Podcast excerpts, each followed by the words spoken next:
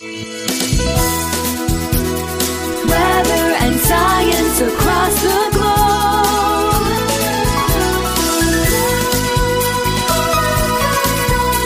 The Weather Jazz Podcast. What's more refreshing than spring rain? What's more entertaining than watching clouds move? Or more fun than a big box of isobars? Look no further. Welcome to the Weather Jazz Podcast. Here's Andre. Andre.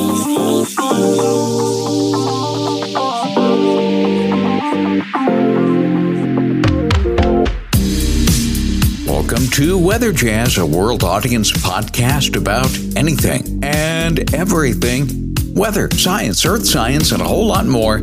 And periodically, from time to time, some off topic things, hopefully, always of great interest. That's my goal, anyway. I'm your host and the creator of the Weather Jazz podcast, Andre Bernier.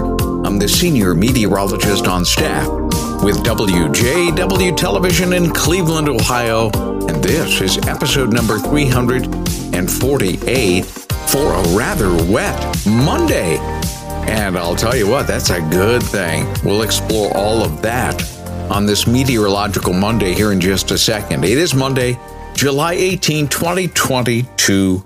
And uh, we had uh, an increasingly wet Sunday, although most of the heavy rain really didn't start to get going until late Sunday afternoon and going into Sunday evening. And periodically during the night, the heavens just opened up in a lot of places in Northeast Ohio. I'll get into some of the specifics here in just a second, but it did get me to thinking, and I have periodically mentioned this from time to time, and that would be the songs that come to mind that mention rain. And there are just numerous websites that rate them, that rank them. I found one that was pretty interesting. And it says, fill your next dreary day with the ballads, bangers, and soul songs about the rain. And I'll tell you what, it's not so dreary when you need foot insurance to walk on your own lawn. In fact, it was really the first very cloudy and somewhat rainy, continuously rainy period. If my memory serves me right, probably all summer long. Now, we've really had quite a rainfall deficit. We'll get into some of those numbers coming up after the break. But before I do that, I'm going to have a little fun with some of the best songs about rain according to certain websites. Now, obviously, you may or may not disagree. Well, because music is very subjective. It's not objective. Everybody has different tastes, different flavors, different favorites. Yet I did find a website that I thought was pretty fair about such things. The number one best song, according to this particular website called timeout.com, calls Purple Rain by Prince number one. Number two, Singing in the Rain by Gene Kelly. I might flip flop those two. I really like Singing in the Rain. And if you've not heard it, it's uh, fantastic. Go look it up. It's easily found on the web. All right, number three, I Wish It Would Rain by The Temptations. Not familiar with that one. Uh, nor am I familiar with number four, The Rain Song by Led Zeppelin. But Led Zeppelin is not my uh, genre of music, uh, that which I tend to gravitate to. Here Comes the Rain, again, by the Eurythmics. Familiar with that one. That's a good one. How about Dreams by Fleetwood Mac? No, there's not weather in the title, but that's the one that says thunder only happens when it's raining. Well, of course, as a meteorologist, you can have thunder without rain, dry thunderstorms in the desert southwest. So Stevie Nicks really needed to consult with a meteorologist before singing that song. Of course, I say that tongue in cheek because there's a lot of literary and music license when you sing about such things. And certainly it's very memorable. Most people know the lyrics to that song. How about Rain on Me by Lady Gaga? I'm not familiar with that one. I know who Lady Gaga is and a few of her songs, but not that one. Um, number eight, I'm going to skip because I really don't like the um, the artist.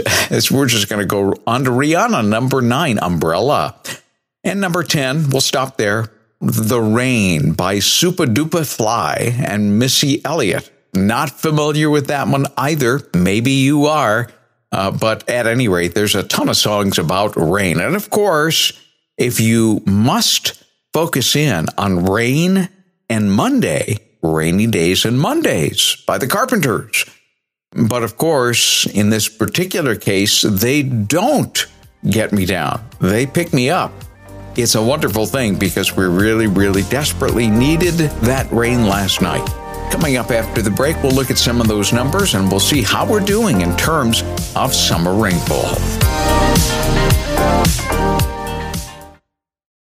Okay, let's take a look at some of the summer rainfall amounts across the area from Sunday night into Monday. And I'm going to start this off first with the official National Weather Service numbers from, from those stations that have reporting stations. And it's interesting to note that we have some that are close to normal now. We still have some that are way below, and we have a few that are significantly above. This is just since June the 1st. We're talking about summer departures from normal. But let's talk about what we received last night. Cleveland Hopkins Airport, 1.16 inches. That's up to midnight. That doesn't include some of the rain that we received on Monday. So that brings us to within a half an inch of normal. And I suspect by the time you add the rain that we received on Monday, that we will be very, very, very close to normal for the summer prorated up to this point from June 1st to today's date, July the 18th. But you head down uh, the interstate, Interstate 77 to Akron Canton Regional Airport, right along the border of Stark and Summit County, and they only had 0.57 inches. And for the summer, they have a deficit of two and a half inches of rain. And yes, we can verify that because we have spent some time in the Akron Canton area, right near that airport, and things are very brown right now in the uh, North Canton area. Youngstown, yesterday, only 0.38 inches, just over a quarter of an inch. And Youngstown does also have a deficit. It's near two inches.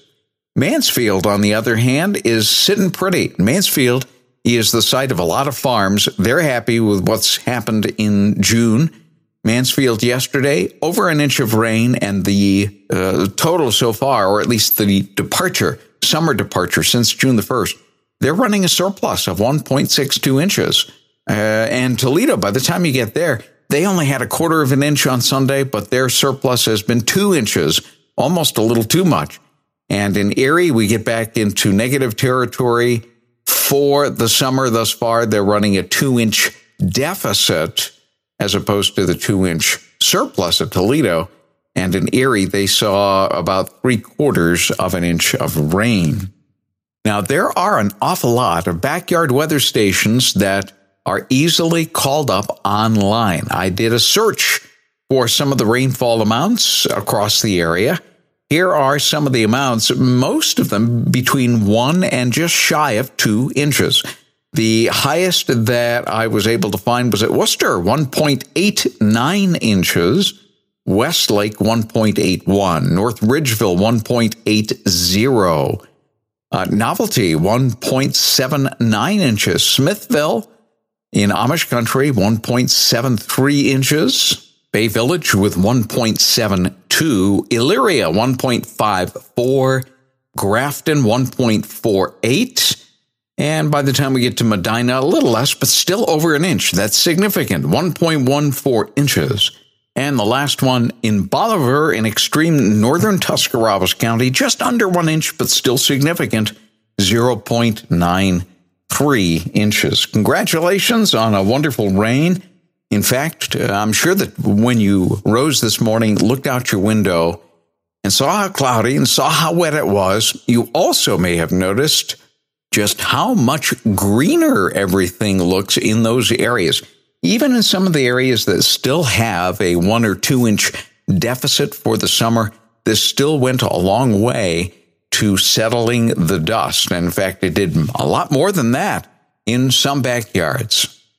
Well, our focus this meteorological Monday was much more short term and actually looking back with the departures, an important number really for the growing season and how it is going. So some areas doing really well, others still need some more rain, but in this pattern, it is looking like we'll see another couple of episodes where we'll see some rain and the potential for another couple of inches in some places here in the next seven to 10 days.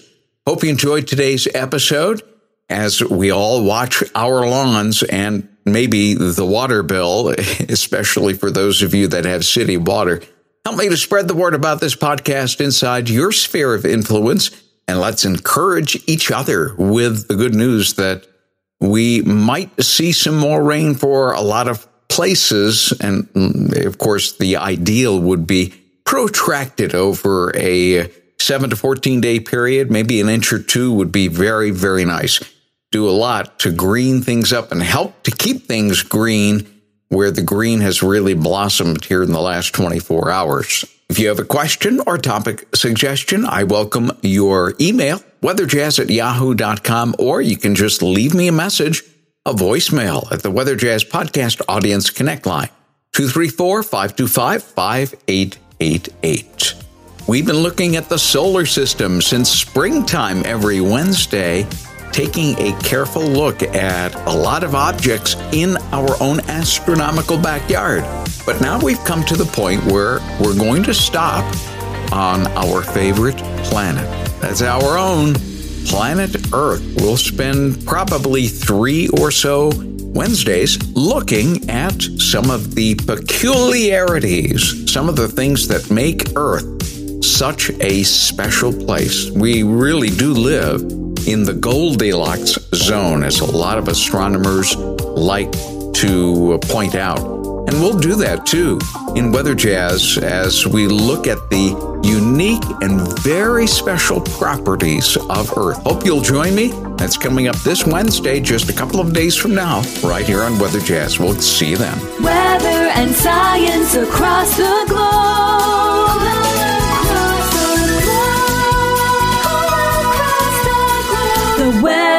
Jazz Podcast.